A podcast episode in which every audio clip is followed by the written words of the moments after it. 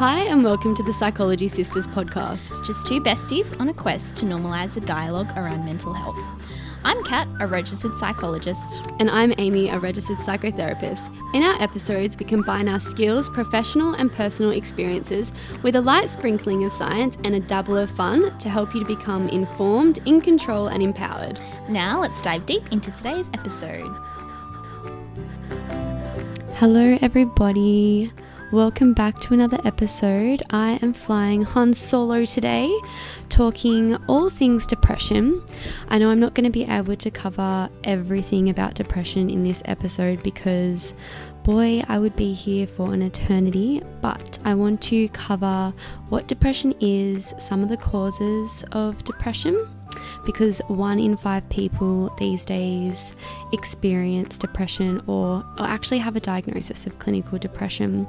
And I'll also be covering the difference between clinical depression and feeling depressed or having, you know, low days and I'll be covering some treatment and intervention options that can help people alleviate some depressive depressive depressive symptoms. Okay, so what is depression? Depression can feel like a dirty secret. It can make you feel like less of a human being, like a prisoner in your own body. Depression can take away employment, sense of self, and you can lose relationships. Uh, depression can be cruel and debilitating with deafening negative thoughts and crippling shame and loneliness. It can feel like anxieties on top of anxieties and make you think you're a burden, and simply existing can feel near impossible. So, depression is often viewed or comparable to like having a common cold in the mental illness realm, and that's because it is so common. Yet, we know that having a cold can make us feel completely miserable. And we also know that having a cold can develop into things like sinus infections and weaken our immune system. Therefore, it's crucial to pay attention to these early signs of depression. So, things like noticing days when you feel discouraged, drained of energy, irritable, you might be feeling more self critical or down on yourself. Just as you would pay attention to physical flu like symptoms, it's important to pay attention to when something is wrong here and you're not feeling your usual self. So, what happens when we notice these signs? How do you know if you have clinical depression versus just feeling down or having like normal feelings of sadness? Clinical depression otherwise known as major depressive disorder, is a mood disorder. So, those who suffer from depression experience this persistent feeling of sadness, hopelessness, loss of interest in activities they once enjoyed. And aside from emotional problems caused by depression, individuals can also present with physical symptoms such as chronic pain and, and digestive issues as well. So, to be diagnosed with depression, these symptoms need to be persistent and they need to impact your daily life essentially. So, major depressive disorder is marked by this overwhelming feeling of sadness, isolation, and despair, and that affects how the person thinks, feels, and functions. So, having depression versus feeling depressed, we know that clinical depression is different to this feeling of sadness because it interferes significantly with your daily life. And like I said, it lasts for clin- clinicians that diagnose, so psychologists or psychiatrists, um, say that it lasts for at least two consecutive weeks. So, clinical depression affects how we work, play, and love. It can also, like I mentioned, um, manifest physically not just in the body with aches and pains, but also in the brain. So we see people with clinical depression have a smaller frontal lobe and a shrunken hippocampus. They have abnormal depletion of neurotransmitters such as serotonin, dopamine, and norepinephrine. We see blunted circadian rhythms or sleep cycles, specifically the REM sleep, um, which is our slow wave cycles, and that's where our rest and recovery takes place. We also see um, hormone abnormalities such as high cortisol, our stress hormone, and dysregulation of our thyroid. So, what is the difference between depressive and depression and sadness? Given that the primary symptom associated with depression is sadness, it can be pretty tricky to know and make that distinction between the two psychological states. The difference doesn't lie in the extent to which a person feels down, but rather in the combination of factors relating to the duration of these negative feelings. So, other symptoms like like I mentioned, bodily impact and the effect on the individ- individual's ability to function, like in their normal day to day life. Whereas sadness is a normal emotion that everyone will experience at some point of their life, uh, maybe due to a loss of a job, um, ending a relationship, or the death of a loved one. Sadness is usually caused by a specific event, person, or situation. When it comes to depression, however, there's not necessarily one trigger needed. A person suffering from depression feels this intense sadness or hopelessness about everything. This person may have every reason in the world from the outside looking in um, to be happy, and yet they lose their ability to experience joy and pleasure. So, with sadness, you might feel down in the dumps for a day or two, but you're still able to enjoy simple little things like your favorite food. How good is food? Um, TV shows, spending time with your loved ones. Um, whereas this isn't the case with someone dealing with depression. Activities that they once enjoyed are no longer interesting. We don't get pleasure out of them anymore. For example, I love food. I love nothing more than making myself a delicious breakfast. And to give you an example, if I was someone that were, had major depressive disorder, the sheer thought of getting up, having to go to the fridge, choose the ingredients to make myself breakfast, prepare those ingredients, cook them, plate them, eat them would just be too much. What's more, when you experience um, sadness triggered by a certain something, you're still able to have the emotional functioning, like sleep, like you usually would, remain pretty motivated to do things that you need to do, and maintain desire to do simple things like eating. Depression, on the other hand, is associated with a serious disruption of normal eating and sleeping patterns, as well as not wanting to get out of bed all day. So, with sadness, you might feel regret or remorse for something you said or did, but you won't experience that permanent sense of worthlessness or guilt that you might with clinical depression. So, symptoms of depression. There are lots. People with depression may experience a variety of symptoms, but most commonly, like I keep mentioning, it's this feeling of sadness, or like a real loss of interest in things that you used to enjoy or just daily activities. So, according to the DSM 5 criteria and my own experience as a clinician, some of the symptoms of depression may include irritability, agitation, and restlessness. And I've noticed this especially in relation to others. Like if you find that you have an increased irritability with other people, that can be a symptom. Lower sex drive inability to focus, concentrate, or make decisions, either um, difficulty in sleeping, so insomnia, or sleeping too much, not being able to get out of bed is really common. Change in appetite and or um, weight, so eating maybe eating too much and gaining weight, or eating too little and losing weight. Um, tiredness and lack of energy, unexplainable crying spells, unexplainable physical symptoms such as headaches and body aches, feeling hopeless or worthlessness, uh, withdrawal from social situations and normal activities, and thoughts of suicide and death as well. So, like I mentioned, the DSM 5 is the diagnostic criteria for diagnosing mental illness. Uh, that clinicians use, so psychologists and psychiatrists use. Um, and they use that I guess, as a measure. So, like I said, if a person has experienced um, at, at least one depressed mood or loss of interest or pleasure for a period of two consecutive weeks or longer, that means you meet the diagnostic criteria. What causes depression? So we know the symptoms, we know the difference between sadness and clinical depression. How do we get depression?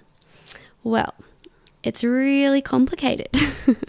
Given these varied symptoms, it's not surprising that depression is heterogeneous disorder, is a heterogeneous disorder. Indeed, each of these symptoms has a specific risk factor associated and severities and trajectories. Both um, major depressive disorder and its individual symptoms um, will co occur with other psychiatric dis- disorders. And they also manifest differently across developmental stages, so people's age, and between males and females. Major depressive disorder is among the most prevalent of psychiatric disorders, and it's the single most burdensome disease worldwide. In attempting to understand how this is characterized across multiple domains of functioning, researchers have identified brain structure and function in individuals diagnosed with disorder, this disorder. So, first, I will talk about neurotransmitters and, and biochemical causes of depression. I think when people think of depression, you do jump to, oh, chemical imbalance. That's not necessarily the case, but obviously does play a big role in depression. Neuroscientists don't have a definitive answer. So, what they do know is that depression seems to come from a complex interaction of genetic, biological, environmental, and psychological factors. So, there's no diagnostic tools to predict where or when someone might show up with depression because depressive symptoms are intangible. So, it's difficult to know who is suffering because we can't look. We, we can look perfectly fine on the surface. We can't see depression. So, depression is a disorder of the representation and regulation of mood and emotion. We know that it's a mood disorder, and there is evidence from neuroimaging studies to show that there are particular parts of the brain and certain chemicals that do play a role. So, depression has been linked to problems or imbalances in the brain, specifically with the neurotransmitters serotonin, norepinephrine, and dopamine. They're the main three and is quite difficult to actually measure the level of neurotransmitters in a person's brain and their activity. However, we do know that antidepressant medication, which are used to treat symptoms of depression, are known to act upon these neurotransmitters and their receptors. So, I'm not really going to talk too much about medication in this podcast, um, but I will go into that in the treatment section a little bit for you. So, the neurotransmitter serotonin is involved in controlling many important bodily functions, including sleep, our mood, eating, sexual behavior. Serotonin is produced by serotonergic neurons. And current research suggests that a decrease in production of serotonin by these neurons can cause depression in some people. And more specifically, it's the mood state that can cause some people to feel depressed and even suicidal. So, norepinephrine is it functions in both our mind and our body, and it's actually altered by exercise. And it serves a function in memory and mood. So it's very important um, for depression and our overall mind body functioning. Um, so, current research suggests that a decrease in the production of serotonin by these can cause by these neurons can cause depression in some people, and more specifically, a mood state of depression. Dopamine plays an important role in controlling our drive to seek rewards.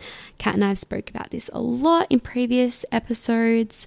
So dopamine, as well as our ability to um, feel rewards and a sense of pleasure, it it impacts people with depression because like I said, we we don't get the same sense of pleasure out of our activities like we did before becoming depressed. So when we have low levels of dopamine, that's when we don't get that same reward and feeling of pleasure. So, like I mentioned, depression is more than a chemical imbalance. Um, our environment and our lifestyle can play such a huge role in people with clinical depression. So imagine being sedentary, indoors, socially isolated, fast food laden, sleep deprived, frenzied paced, screen addicted modern life. It is a recipe for depression. So lifestyle is a, is a big is a big cause. Um, not the whole cause because there isn't one, but it is a big cause and it's something that you can modify. And I'll I'll go more into detail about that. So, family history. Depression can run in families, and some people will have an increased genetic risk or a genetic vulnerability to experiencing symptoms of depression. However, having a parent or close relative with depression doesn't mean that you automatically will get clinical depression. Life circumstances and other personal factors are still likely to have an influence. Personality. I get asked this a lot. Are there some people that are just more depressed than others? So, certainly some are more at risk of depression because of their personality. If you are someone that has a tendency to worry a lot or be stressed a lot, like me, I'm a natural stressor. um, so, they can be more prone to depression because stress can sometimes cause depression or if you are someone that has low self esteem, or you're a perfectionist, or you're sensitive to personal criticism, or you are very self critical and negative, you may be more likely to experience clinical depression. Um, serious medical illness. So, the stress and worry of coping with a serious illness can lead to depression, especially if you're dealing with long term chronic pain and management. Drug and alcohol use can both lead and result from depression, and it's not the main cause. Also, in terms of diagnostic criteria, if you experience depression in relation to drug and alcohol, that doesn't necessarily mean that you'll fit the criteria for depression. I think that's important to note. But it definitely does play a role in depression. So, life events also play a role. Research suggests that um, continuing difficulties like long term unemployment or living in long term uncaring relationships, abusive relationships, um, long term isolation or loneliness, or just prolonged stress. That can be that can be a big cause, and they're more likely to cause depression than recent life stresses. So if you have an ongoing prolonged stress, that's definitely a cause for depression.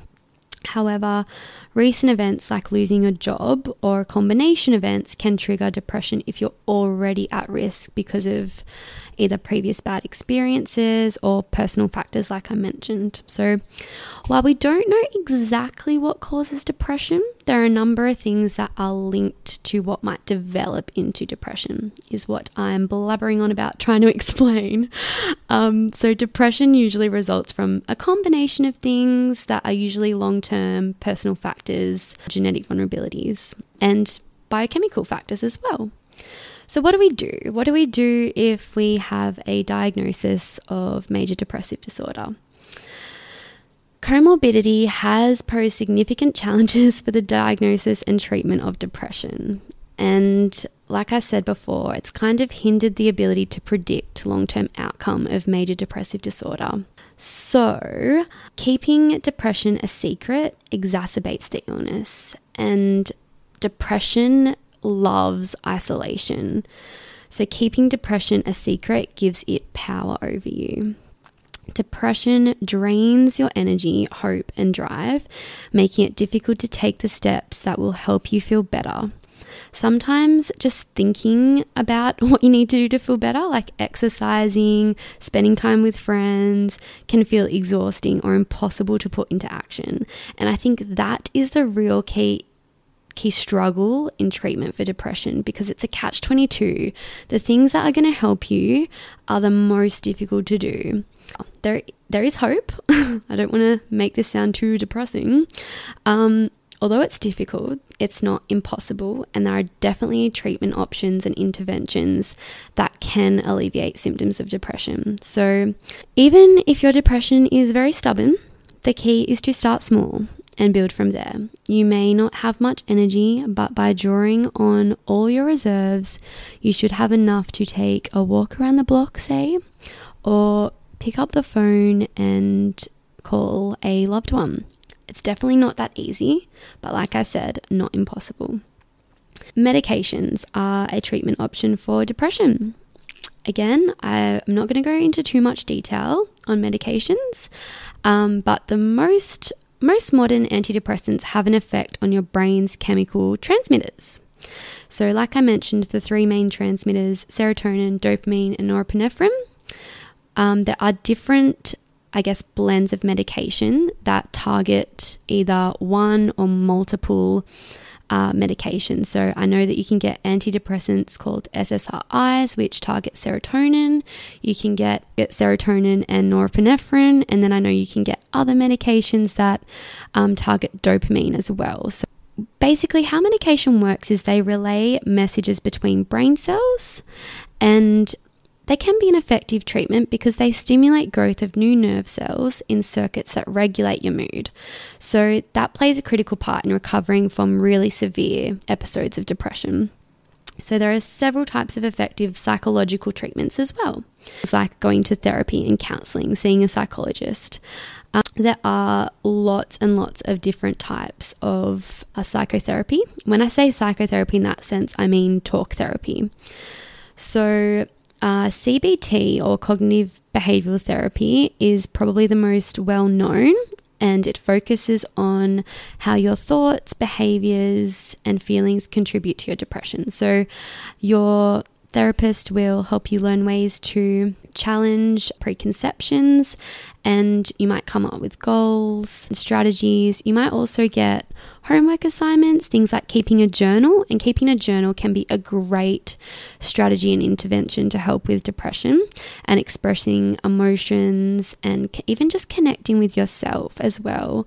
And you'll apply problem solving techniques in particular situations. So, CBT is quite structured and more of a short term intervention, um, but it's very effective. Then you'll have interpersonal therapy. So that's something that you might see a psychotherapist for. We do a lot of interpersonal therapy, and that focuses on how your relationships with others play a role in your depression. So it focuses on practical issues, and you will learn how to, I guess, spot unhealthy or identify unhealthy behaviors and be able to change them. Psychodynamic theory, uh, therapy is another one, and I practice under a psychodynamic model. So that's when your therapist will explore behavior patterns and motivations that will be in your unconscious, so you might not be aware of them, which could contribute to depression. So you'll focus on traumas or events from your childhood and maybe tap into some unresolved um, conflicts there that may be contributing to the cause or the roots of your depression. So that is more long term therapy, but yeah, it's another option. For someone with depression, asking for help can seem like a mammoth task.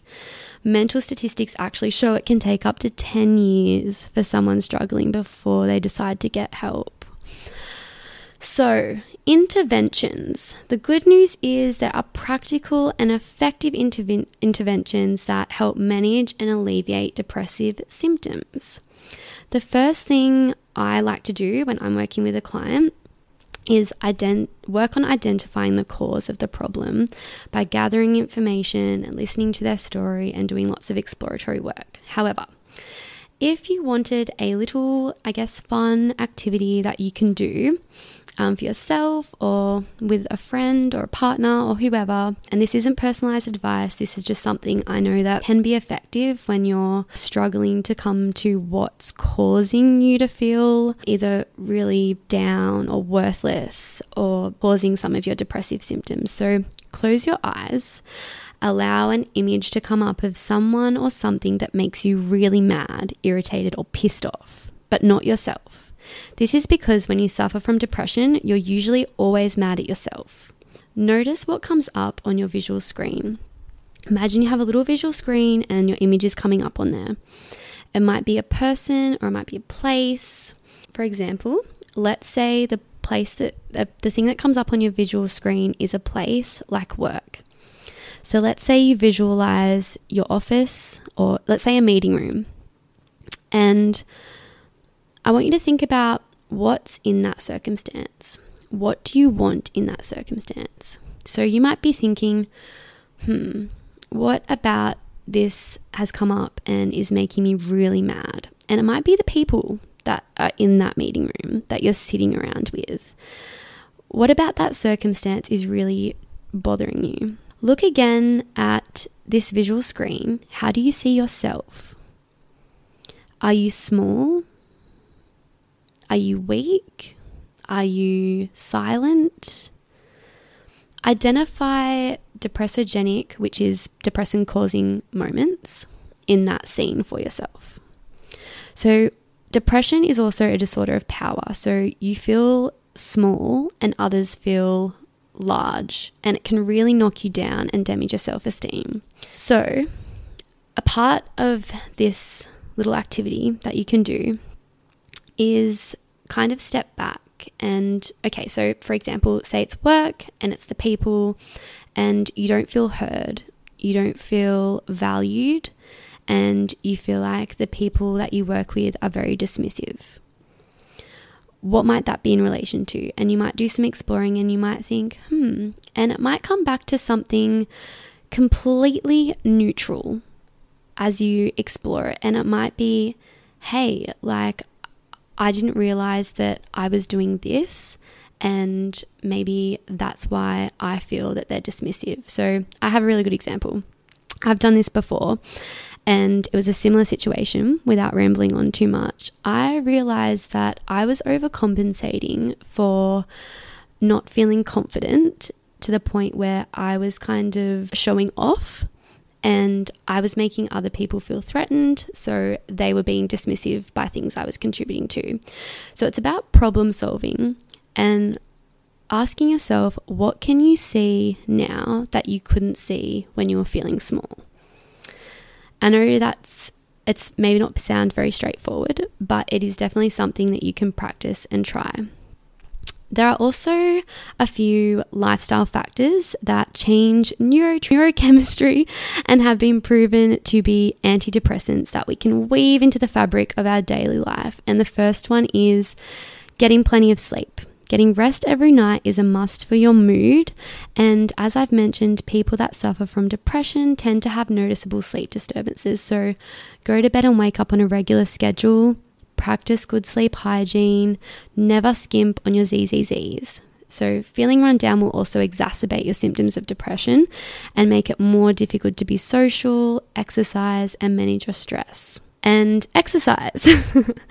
exercise is literally medicine. It changes the body and the brain in powerful ways. It gives us mental clarity and energy, and it has a biochemical effect on our brain, increasing dopamine, endorphins, and serotonin.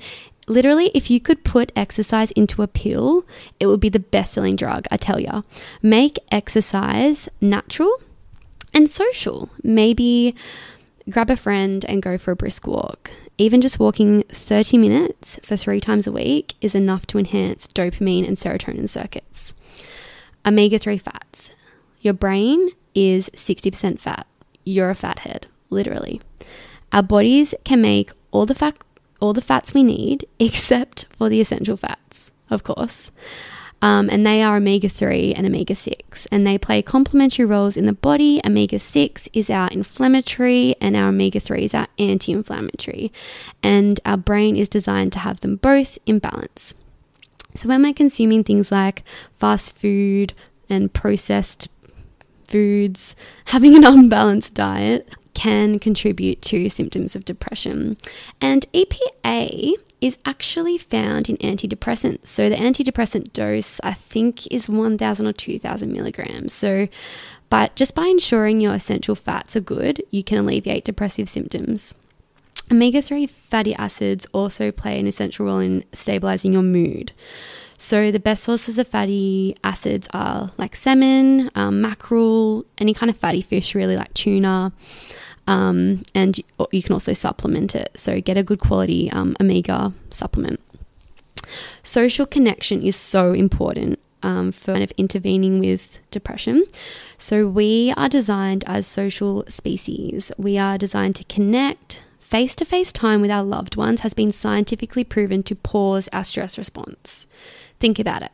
Back in our hunter gatherer days, our ancestors spent all day playing in the company of their loved ones, and we wonder why depression is so prevalent today when we're trading quality FaceTime for screen time. The result is remarkably devastating because we are born to connect, and now we're seeing this depression epidemic. When you have clinical depression, the response is to withdraw, shut down, pull away. And when you have the flu, the cold, that's adaptive. But when you have depression, it's the worst thing you can do. Getting support, support plays an essential role in overcoming depression. On your own, it can be so difficult to maintain a healthy perspective and sustain the effort you need to fight depression.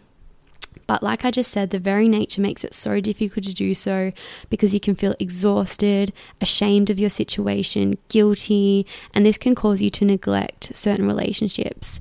But yeah, just staying connected to other people and taking part in social activities will make the world of difference to your mood and outlook. So, also, if you find that really difficult, the flip side to that that you can do that might help is find ways to support others it can make you feel really good. And research actually shows that you get a bigger mood boost from providing support or help um, to others. So find ways in as little tiny, minuscule as they could be, like volunteering or even just listening, being a listening ear for a friend or you know, just saying something nice to someone it can make you feel really good. And get a pet, get a dog. While, you know, human connection is important, dogs can help you feel less isolated. Caring for a pet can also you know, get you outside yourself and give you a sense of being needed. Like, this is something that you have to look after, and it can create a purpose. And having a purpose and meaning in your life is also really important. So, really powerful antidote to depression get a pet if you can. I know that's not always feasible, but if you can, can help. Practicing relaxation and mindful techniques can help relieve symptoms of depression by reducing stress and boosting feelings of well being. So, something like yoga. I love progressive muscle relaxation. So, that's like tensing and releasing all your muscles. Um, and or just meditating. So you can listen to a guided meditation. There's apps like Smiling Mind, um, or even you can just YouTube guided meditation, and you'll be able to follow along to one. Another thing that I might tell my clients to do is to develop a little wellness box. Um, so, at times when you're feeling really low, come up with a list of things that you can do for a mood boost. So that you might call them like your your tools for depression or you know whatever name you feel comfortable with and you might come up with a list of what you like about yourself if you're feeling like your self-esteem is dropping um, and that can help with practicing positive self talk as well. It might be like reading a book, you might have the name of a funny TV show or a movie, it might be having a hot bath. Um, playing with a pet. or you might have a list of a couple of people you know that after you talk to them, you feel really good. Listening to music can also be a great one, or you might just decide to get up and do something spontaneous. I know that can work for some people. You might be like, I remember learning there's this um, psychological trick that if you count backwards from three, so three, two, one, um, before you do something, it's it's like a trick and you'll do it. So I know when my alarm goes off in the morning and I don't want to go out of bed, I'm like, okay, three, two, one, and I always do it. So little life hack there. Diet, diet, diet. We know all about gut health if you've listened to our mood food episode. Um, I won't go too far into that because I could rant about that for ages. But what we want to do is stay away from sugary snacks. You crave them when you're sad, they make you feel good for five seconds, and then crash. So, feel good foods um, quickly lead to, like I said, a, a dip in mood and energy. So, aim to cut that out those simple processed carbs and sugars um, where you can. Sunlight can help boost serotonin levels and improve your mood.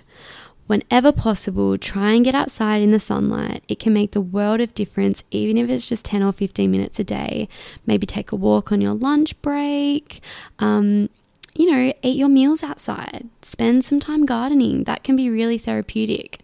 Maybe walk to a local park or combine your sunshine with your exercise. Maybe tennis or golf or something. And you can do that with a friend too. So then you're killing all the birds with one stone. Increase the amount of natural light in your home. Our environment, like I mentioned, is so important. So we need natural light in there to open it up and make it not so droopy and cold and dark because that's depressing. For some people, um, reduced daylight can actually be a form of depression known as seasonal affect disorder, so SAD, and that can make you feel completely different to the way you feel normally. So you can feel hopeless, sad, stressed, and lose interest just like you would if you had clinical depression. Another thing that I've mentioned with depression is the association um, or the symptom of low self esteem and then really negative thoughts or cognitive distortions. And they are just that distorted thinking. When you really examine them, though, they don't hold up. So, something I like to say is put your negative thoughts on a witness stand. Once you identify the destructive thought patterns that contribute to that really negative thinking and that depressed state, you can start to challenge them with questions like What is the evidence here? Is this thought true or not true? What would I tell a friend who had that thought? So, removing yourself from the thought. Is there another way of looking at the situation? Or maybe there's a different explanation or perspective. How might I look at that situation if I didn't have depression? So, as you can kind of cross examine negative thoughts, you'll be surprised at how quickly they kind of don't hold up and you can dismiss them. And that will develop more with practice and help you relieve some of those depressive symptoms. Another thing that I will just touch on really lightly is drinking and drugs. So, like I mentioned before, they are not necessarily always the cause. But if you are drinking a lot or partaking in some drugs, um, it can make your symptoms of depression much worse. And alcohol and and you know party drugs can interact with medications if you're taking antidepressants. So that's usually not a good idea. One thing to consider doing is cutting down on drinking. Also, if you have a friend that has clinical depression, a, a good reminder is to not compare their depression with normal temporary feelings of sadness. So, I hear all the time people going, I have depression, and other people going, Oh my God, yeah, I've been really sad lately too. Um, yeah, it's just, it's the worst. And that can make them feel guilty and ashamed for struggling so much. So instead, let them talk about openly how they're feeling and ask what it's like for them. So, everyone is different, and it's often a combination of factors that contribute to developing depression. And it's important to remember that you can't always identify the cause of depression or change some of the factors that may be contributing to the cause of your depression, but it's important to recognize the signs and the symptoms and seek support where you can. That is all for me today, folks. I will see you in the next episode. I hope this has been a little bit helpful and I haven't rambled on too much for you. I'll see you next time. Thanks a lot. Bye. Thank you so much for listening. If you love this episode or you know someone who might, we would love you to share this with them. If you want to see more, please follow us on our Instagram at the Psychology Sisters. Please note the content shared in this episode is for educational and general informational purposes only and does not replace personalised advice and support from mental health professional. See you next episode for more spicy science and sexy self help.